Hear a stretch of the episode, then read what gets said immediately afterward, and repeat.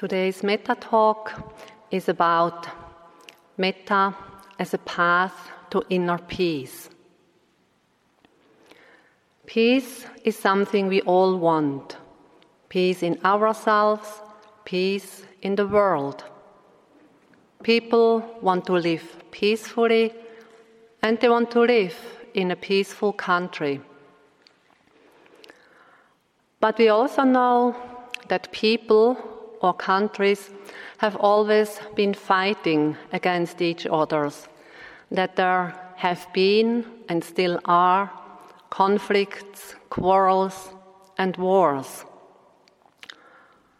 We also know that people or leaders, politicians, have repeatedly tried to establish peace, and they are still trying up to this day.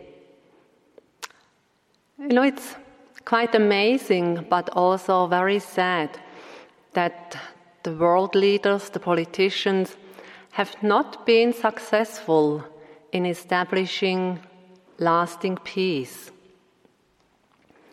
We know that you know many politicians they have big words of peace, wanting peace, signing peace treaties. But then they use weapons to bring about peace. And since quite a young age, I have been thinking how can they, the politicians, be so stupid to think that weapons produce the beautiful flowers of peace? I mean, each child knows an apple seed produces apples, an apple tree. A cucumber seed produces a cucumber. And weapons, they produce blood, wounds, wars, enmity, and hatred.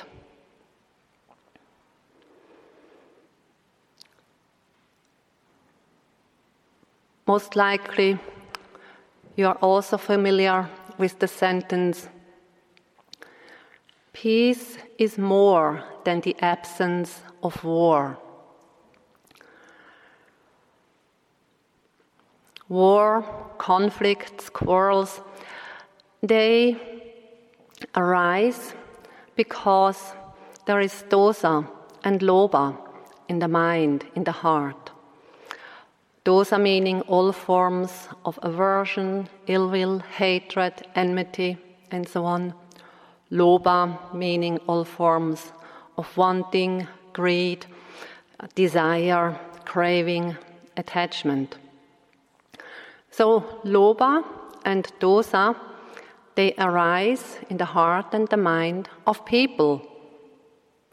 But also, likewise, do compassion, kindness, or patience, truthfulness arise in the heart and mind of people.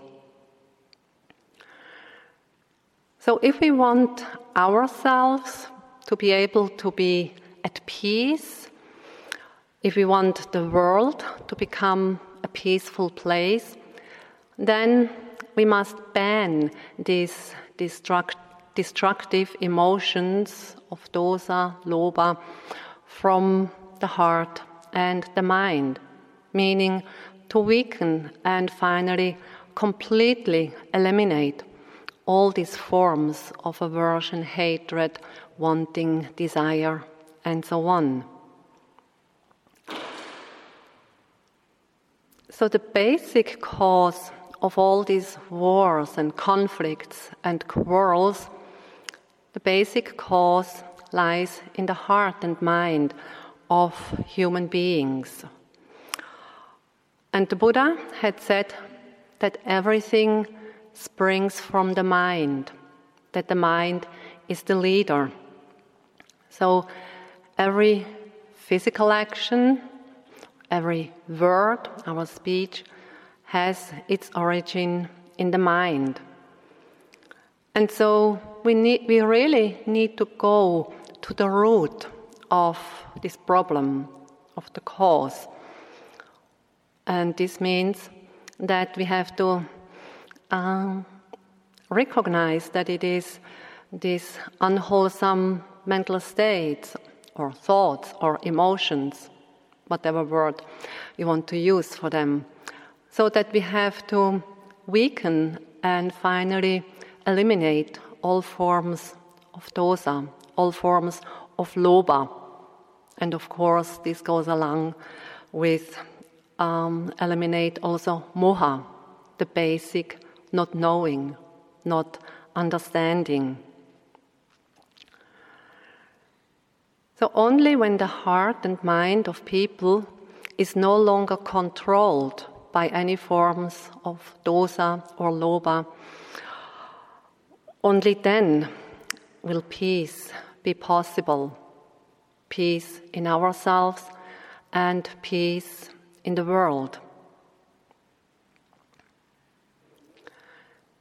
Shantideva was a Buddhist master in the 8th century of our area.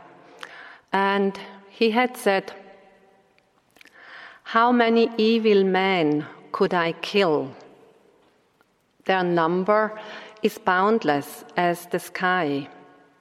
But if the thought of anger is killed, all enemies are killed.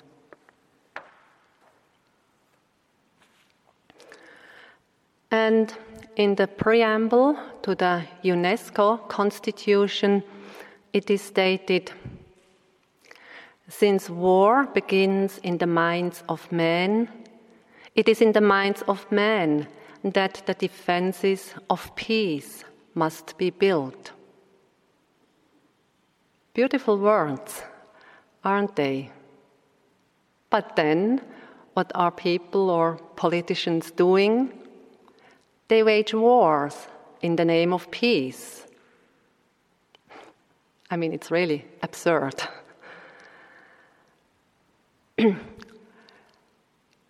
so we need to weaken and eliminate all these forms of negativity, dosa, lobha. But to really establish a good base for peace, we must substitute these negative thoughts with something good, with something helpful and wholesome. So we must substitute these destructive and harmful mental states with mental states, uh, thoughts that create harmony, that create mutual understanding that create peace. And by now, all of you know that the opposite of dosa, anger, aversion, ill will, and so on, the opposite is loving kindness, metta, friendliness, benevolence, or unconditional love. And also by now, you all know very well, metta is the wish for the welfare and happiness of all living beings. So, metta, loving kindness, is not only the absence of aversion or hatred, but it's this heartfelt wish for all beings to be happy, to be well, to be healthy. and by now, through your practice of metta meditation for 10 days, it is now, you have come to experience that, you know, wishing others, another person, to be happy and well actually makes yourself happy and joyful and you feel good. And this is what I hear in the interviews more and more now people relating well yeah when metta is present my mind is really full of joy or it is light and bright or there is peacefulness it's calm that's the experience yes although you know, the, the wish is directed to another person, but with the arising of loving kindness, and as we have said, it must, this is what we cultivate and train to let it arise in our heart and mind. So it makes us happy, well, peaceful, uh, and so on. And so when we are peaceful for at least a moment or a number of moments, you know, then we feel at peace in ourselves. And we also feel at peace with the world. And so then, whatever is happening in us or around us does no longer interfere with our peacefulness. Because we are just at ease and in peace with ourselves and the world. And so, in this mode of being, we can meet with each person, meet each situation in a peaceful way, in a friendly, open, accepting way.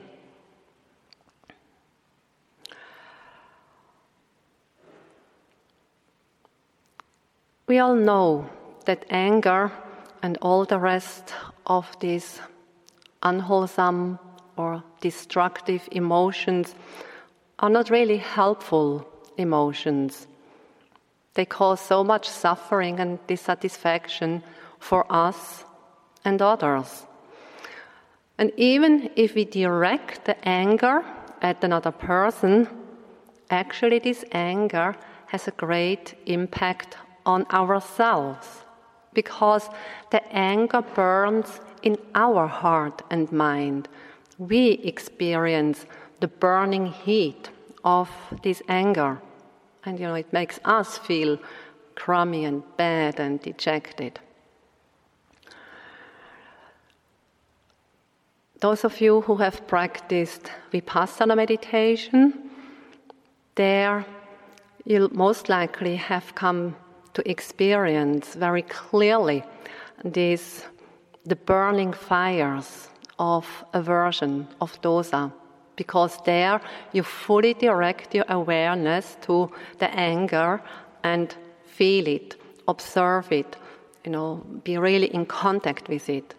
And there it's very painful to be exposed to the anger and then experience how much suffering that anger actually creates for me, although I want the other person to be angry or feel bad.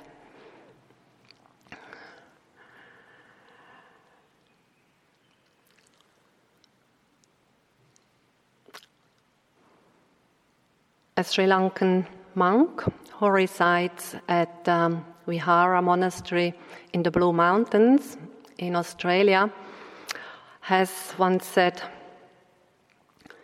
Becoming angry always means you are slowly killing yourself.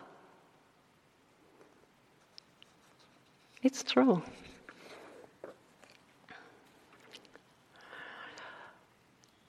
You know, once we have experienced um, the burning uh, fire of anger, burning our heart and mind,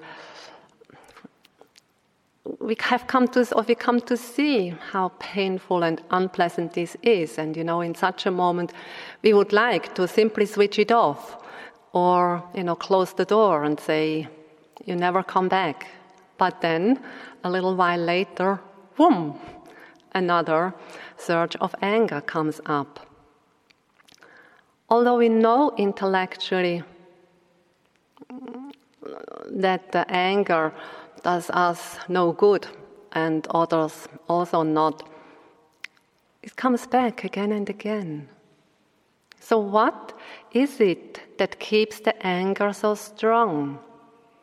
What gives so much power to the anger? Basically, it's the identification with the I or the ego, the self. You know, that is, this is the basic delusion of assuming that there is such thing as an I, a me, a self. So then, when the I, the me, the ego has been wronged, or when it has been insulted or hurt, then the ego has a good reason to get upset and get angry at the other person who, as it seems, is the cause for the anger. Or the ego feels that it has a good reason to hurt or insult the other person by using angry words or even using um, physical action. And lashing out one's anger in return often feels so good. You know, when we really pay attention to it, we come to see that actually this part, you know, the ego or the seemingly mm, solid ego, enjoys to be angry. It makes the ego feel good. This gives power to the ego, and so this makes the ego strong and solid. Anger, but not only anger, any other unwholesome emotions, they are actually ego boosters. They inflate the ego, they make it strong and uh, firm. And this is the reason why anger and other unwholesome, emotions are so difficult to overcome.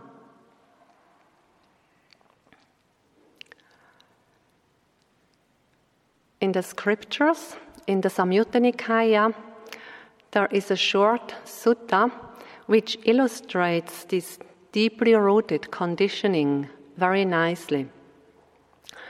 It's the story of the anger eating demon. And what follows is a slightly elaborated version because the sutta is very short. And those of you who have attended previous metta retreats here, you have heard the story, most likely. I'm going to tell it again because I really like telling it, because I think illustrates so nicely this uh, conditioning of how the ego is inflated, and it shows a way how we can deflate it. So once there lived a demon who, that, who had a very peculiar diet because he lived on the anger of other people. And his feeding ground was the human world, and there was no lack of food uh, for him. And the demon found it quite easy to provoke a quarrel, a family conflict, and it was also not too difficult to provoke a war. And once a war started, he had a good feast for a long time. So he never lacked food because there was always some anger around in the human world. And one day he felt a bit bored, thinking, well, you know, it's so easy to get my food, you know, I have no challenge. Why shouldn't I go to the Deva realm and see how it is there? And he knew in the Deva realms, the anger was not so strong as it was in the human world. But still, Devas still have anger as well. So, by his magic powers, he went to the Deva realm, to that uh, realm which was headed by King Sakka, the Deva king Sakka. And he arrived there when King Sakka was not in his big audience hall. And so the demon uh, went straight up to the throne and sat on the throne, waiting what would happen. And the demon was a quite ugly being. So he sat there, grinning, waiting for a feast. And it didn't take long when some devas walked by and they noticed that this ugly demon was sitting on the throne of their beloved King Sakka. So they came in, went up to the demon, and said, Oh, you ugly demon, how you dare to sit on the throne of our beloved King Sakka? Get down. How come you can do that? More and more devas came in and they got angry and upset and they shouted at the demon. And the demon had a wonderful feast. Each angry word made him grow. He grew bigger in size, in strength, and in power. And finally, he was so tall that his head almost touched the ceiling of the huge audience hall. But then suddenly, King Sakka entered the audience hall. And when he saw this huge, ugly demon sitting on his throne, his mind, his heart was not shaken because King Sakka, he had been a disciple of the Buddha, he had practiced the Dhamma, and it is said that his Dhamma eye was open, meaning that he had reached the first stage of enlightenment. So, seeing the demon sitting on his throne, there, this huge demon, ugly and smelly and but grinning, very quietly he walked up to the demon, then very politely fell down on one knee and with his hands in Anjali addressed the demon, saying, Welcome, my friend. How wonderful you have come for a visit um, to um, my palace. You know, uh, can I offer you a cup of tea or coffee? Or would you prefer to have some fruit juice? You know, we have organic papayas in the garden. Or maybe you are hungry. Uh, can I offer you some lapé? You know, the Burmese traditional sna- snack, the pickled tea leaves. Or maybe you would like to eat some palata. This is what we just had for breakfast. Or maybe you are more into Italian food. You know, our Italian devas, they can make you a lovely pizza with mozzarella cheese and olives. Or maybe you just want to have some fish and chips. And so, in this way, talking to the demon very friendly, very politely, this made the demon shrink. So, with each polite and friendly word that the king uttered, the demon shrank, got smaller and smaller and smaller and smaller, until the demon had only the size of a green pea.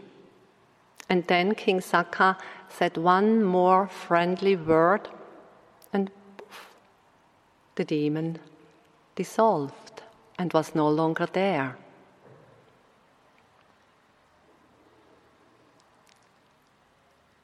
As I said, I just love this story, like the illustration of how this you know, conditioning works. So, as long as we feed the anger, like the anger ego, then the anger ego is growing and getting strong.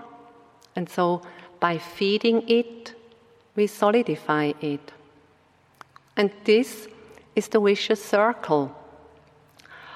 The angrier we get, the stronger becomes the anger ego. And the stronger the anger ego becomes, the stronger gets the anger. So, to get out of this vicious circle, we need to starve the anger eating demon. And how can we starve it? By feeding him kind and friendly food, kind and friendly thoughts, words, and deeds, metta thoughts, metta deeds, metta words. That's the trick. It's quite simple, but a bit more difficult to really put into practice. However, the next time you get angry or upset, please remember, please try to remember this story and then start to feed the anger with kind and friendly food. You will see, it will work wonders.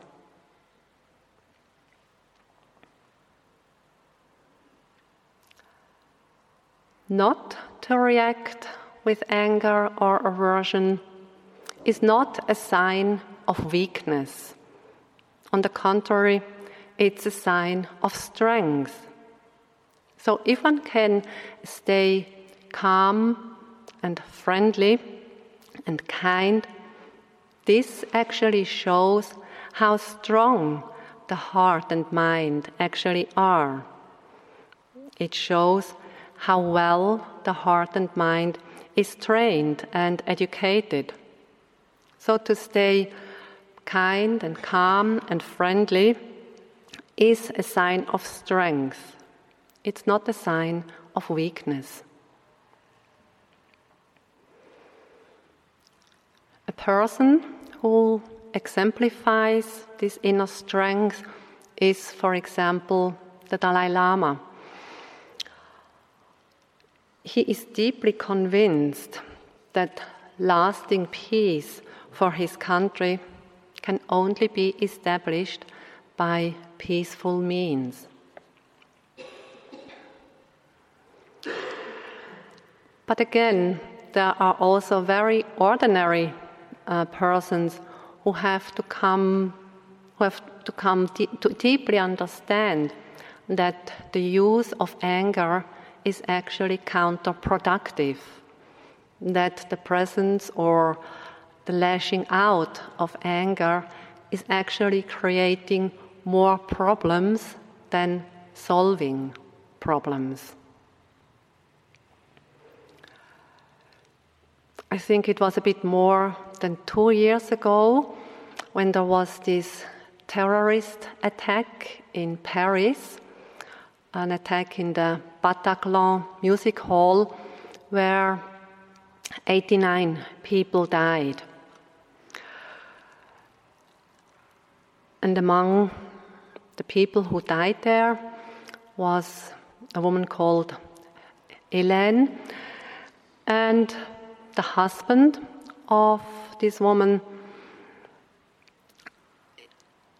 He did not react with anger or aversion towards the terrorist, although his beloved wife had died.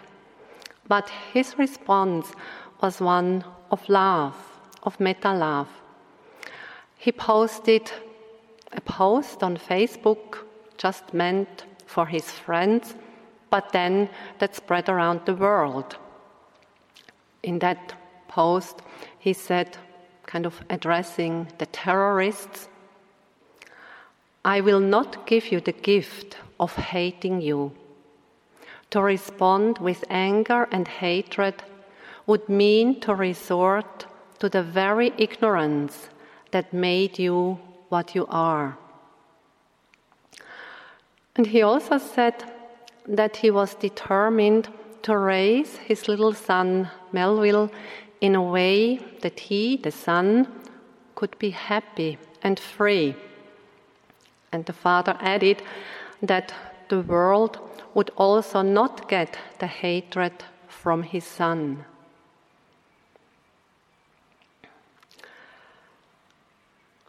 This was really the most dignified and humane attitude that could be shown towards this barbaric attack.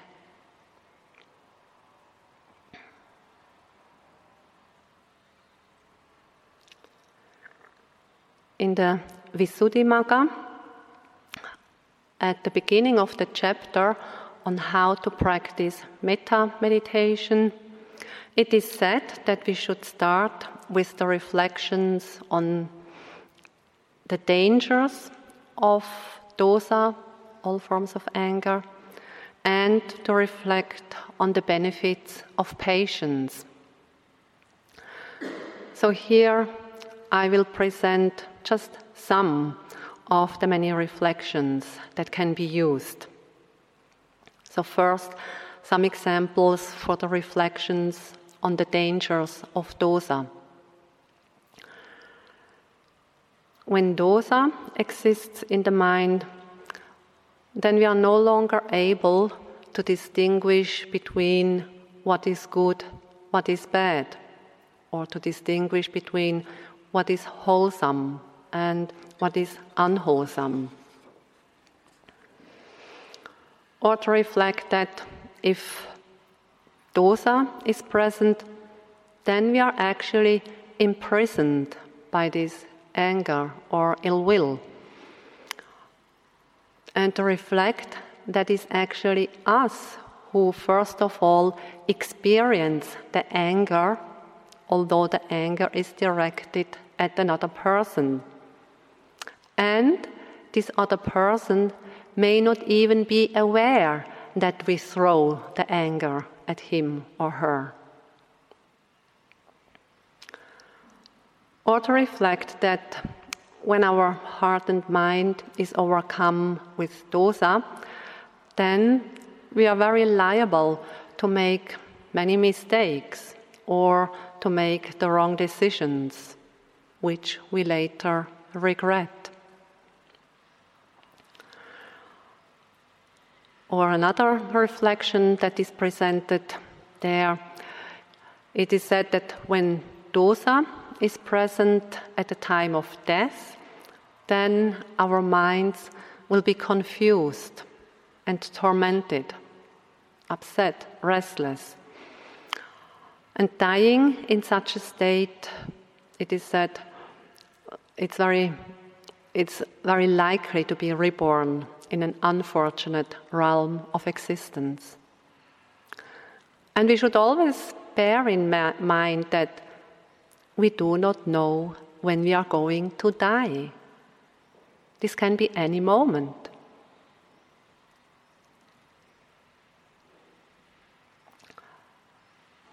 We can also reflect on the effects that dosa has um, in the body, like manifestations of dosa uh, in the body. Dosa gives rise to high blood pressure or causes heart disease or even a stroke. We also can reflect that you know when there is dosa present in a person's heart and mind, it actually manifests, you know, um, at the outside, you know, the facial expression of a person overcome by dosa is usually not a very gracious uh, one. In primary school, one teacher I had, he, I loved him basically, but he had his attacks of dosa. And then his face was all red and the veins stood out, and he threw the hair back and paced through the room. It was really not a very nice sight. Or another manifestation, you know, in the body, when dosa is present, is when it is strong, people are no longer able to eat or to sleep. As I said, these are just a few of the reflections that one can do on the dangers of dosa. There are many more.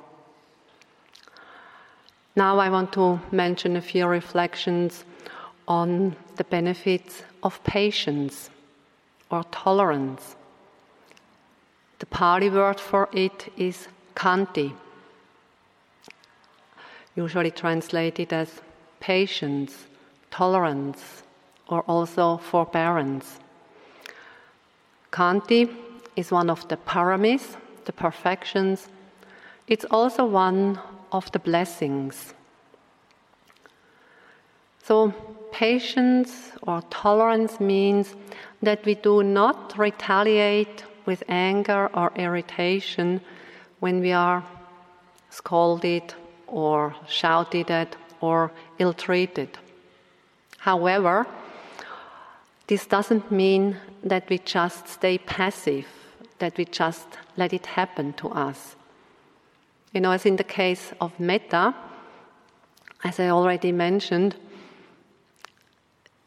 you know, we can resort to an action, to say something, to do something, but we should make sure that it doesn't come from this place of aversion or ill will or, you know, I really want to hurt him or her.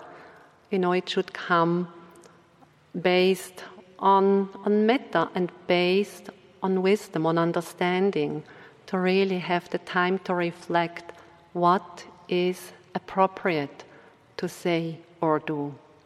And then go ahead and do it or say it.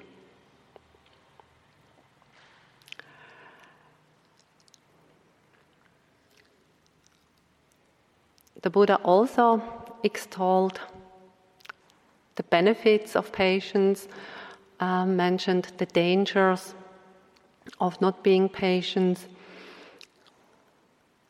And one place is a sutta found in the Anguttara Nikaya.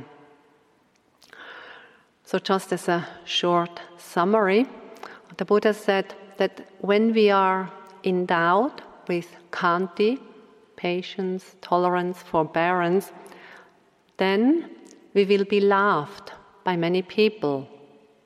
Secondly, we will be free from dangers. Third, we will be free from faults, mistakes. The fourth benefit, we will not die with a confused mind. And the fifth benefit, and after death, we will be reborn in a good destination. It is also said that there is no benefit that excels patience or tolerance.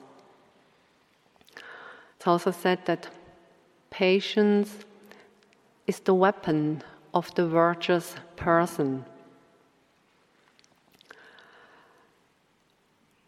So there are many positive aspects of patience, of tolerance. And so if we reflect repeatedly on the benefits of patience, then we will better understand its benefits. And better understanding the benefits of patience, then we will be more inclined to be patient, or we are more willing to be patient and not give in to impatience so quickly.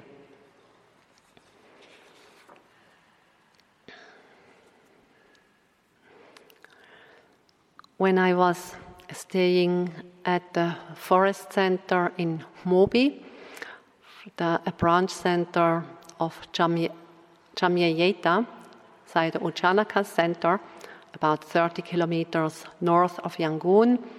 At one time, there was a Western yogi meditator, and he had quite an angry temperament, and he got upset and angry very often. You know, little things just got him upset and angry. And so one time, when Sayadaw U Janaka came out to do the interviews with the foreign meditators, this meditator asked Sayadaw U Janaka why Westerners seemed to have more anger than Burmese people. Somehow he must have noticed that Burmese people uh, do not uh, show anger or impatience so quickly. And I was present um, at that time, and so I was curious to hear Sayadaw U Janaka's response. And this is what he said.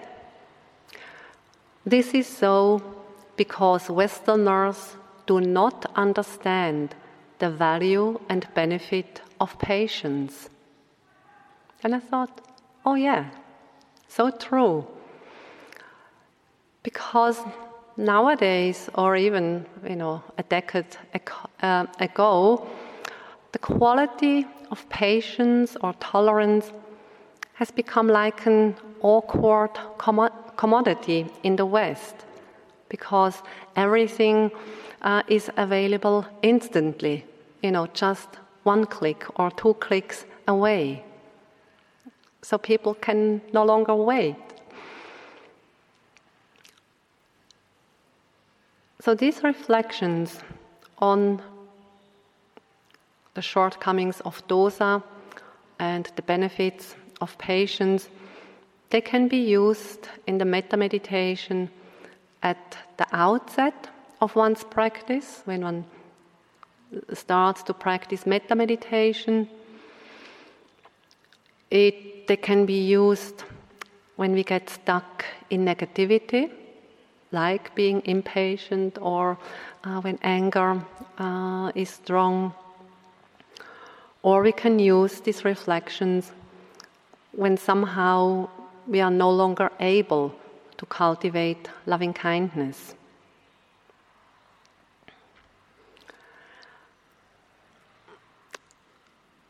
As we have said repeatedly, you know, when we engage in the cultivation of loving kindness, it's a purification practice, and other things come up, among other things, anger, aversion, ill will. You know, it's quite natural. It's not that you're doing something wrong, but it just shows that these qualities, mental states are still there.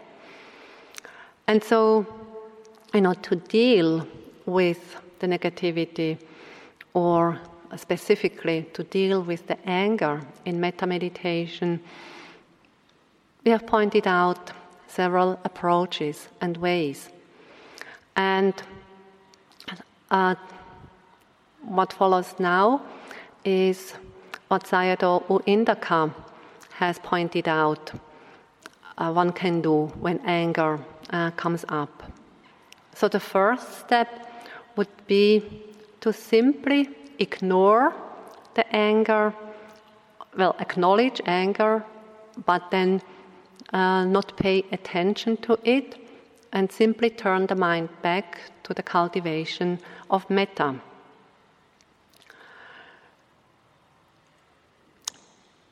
When anger comes up again and again, and this approach is difficult to continue to do, then the second step would be to apply these reflections, to apply the reflections on the shortcomings of dosa, anger, or and the reflection on the benefit of patience.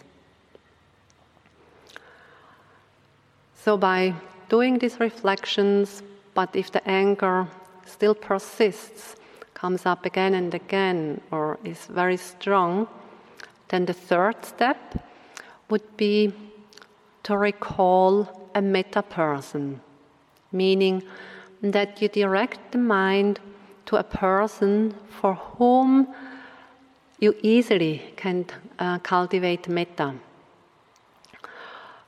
Sayadaw said for him, it's the Buddha. For others, it might be their mother, or it might be a good friend, it might be a teacher. So then simply turn the mind to that metta person and cultivate metta for that person.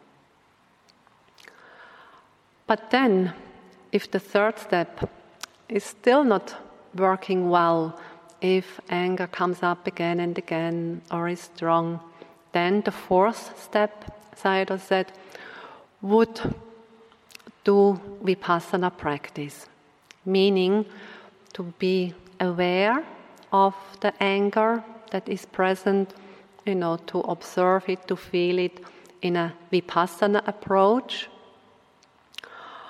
until, you know, it gets weaker or it dissolves. And after that, return to the metta practice.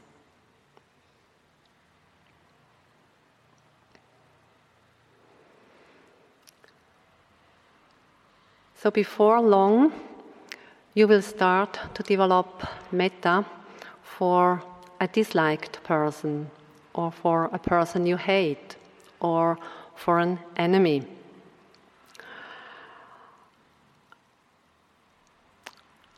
This can be a bit more difficult, it can be challenging, or at times it might seem that it is actually not possible.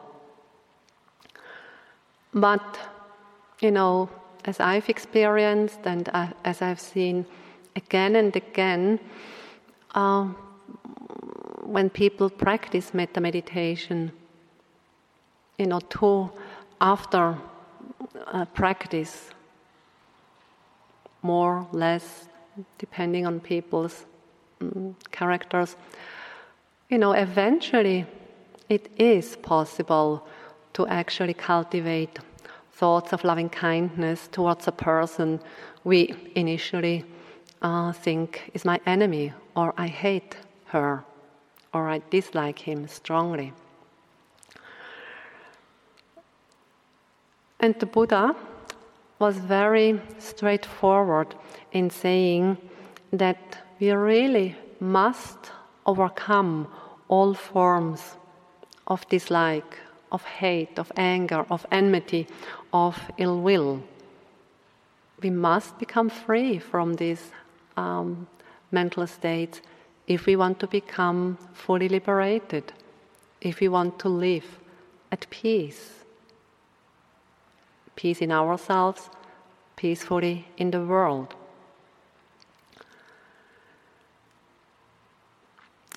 We know that the Buddha did not approve of killing or harming other living beings. He always said that we should not kill, not harm other people, other living beings. One day, a man came to the Buddha and asked the Buddha, Whose killing do you approve? What do you think was the Buddha's answer? And you might be surprised that the Buddha approved the killing of anger. He said, yes, anger should be killed, well, eliminated um, from our mental continuum, from our heart and mind. So, you know, to kill the anger, or in less dramatic words, um, we need to work towards overcoming all forms of dosa. You know, with our practice, especially with the practice of metta meditation, by making the metta quality strong, we weaken its opposite. Or mm, the stronger the metta shine, shines, you know, it's like the dosa melts. The sun is melting the ice block of dosa. So the practice of metta meditation is really a very strong and helpful support in the whole process of purification. Purification, especially of all forms of dosa. But of course, the final uprooting of dosa, the final elimination of all forms of anger, this happens through wisdom, through understanding, through the practice of vipassana meditation.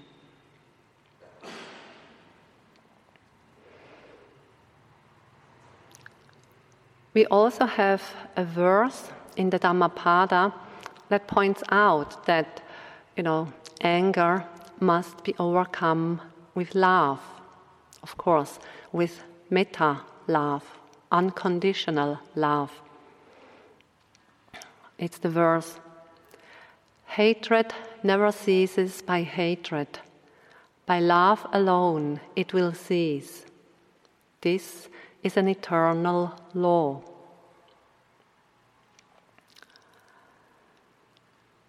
Although it seems to be so difficult to let go of these negative thoughts and emotions of anger, resentment, ill will, we should make an effort anyway, because it's also for us, it's also for our sake, for our mental and physical well being, it's for our peace of mind.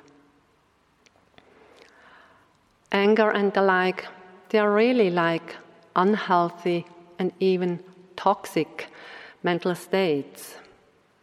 They are like poison for the heart. And as I've said, these thoughts of dosa and so on, they are nurtured and kept alive by the repetitive thoughts of ill will, anger, aversion, you know, kept alive and nurtured by the ego or the self. And, you know, even if we direct our anger at another person and nurture it by repeatedly uh, thinking these aversive thoughts towards the other person, that's actually like drinking poison oneself and then hoping that the other person will die of it.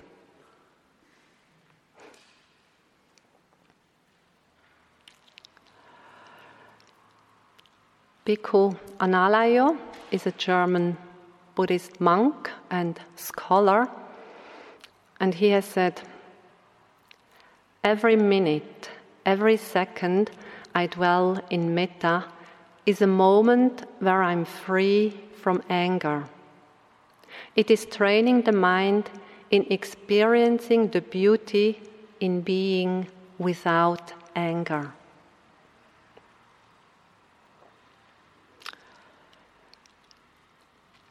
And here comes an, another example of a person who deeply understood that all notion of anger or enmity is first and foremost hurting one's own heart and mind. It's about a Burmese man, his name is U Tin Oo, and he was in prison for many, many years because he was a member of the NLD, the National League for Democracy, when it was not yet um, allowed. And during his many years in prison, he was very careful not to let his mind be overcome with anger, with habitual patterns, you know, seeing the others as his enemies. So he tried to see the wardens and the officers in the prison not as his enemies, as one normally would perceive them, but he tried to see them as his friends. So he tried to prevent feelings of ill will or enmity towards people who simply had to carry out their job. Later, when he was freed, or when he was out of prison, he said in an interview, during that time in prison, I made it a habit to practice generosity. I offered them, the wardens, the officers from the prison, I offered them some of the food that my wife brought me here into the prison. With this act of generosity, which is also an act of kindness, I wanted to prevent any notion of seeing them as my enemies. So I usually shared some of my food with them. They too had a hard life in prison, even though they were only working there and not being imprisoned.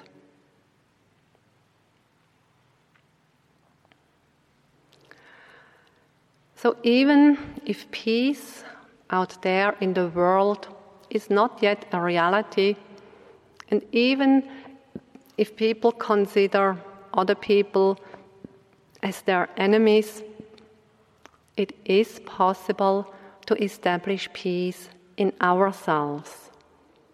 It is possible to abandon the notion of enmity.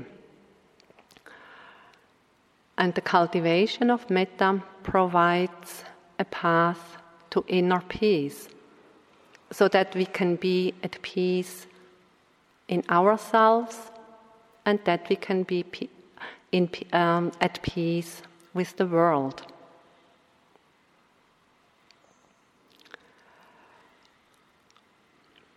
To end this talk, just a short verse. Treat everyone with kindness, even those who are rude to you, not because they are not nice, but because you are nice.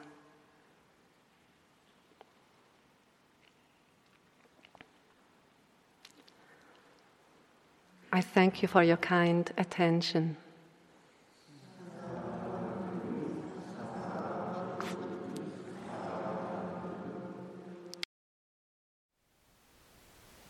Thank you for listening.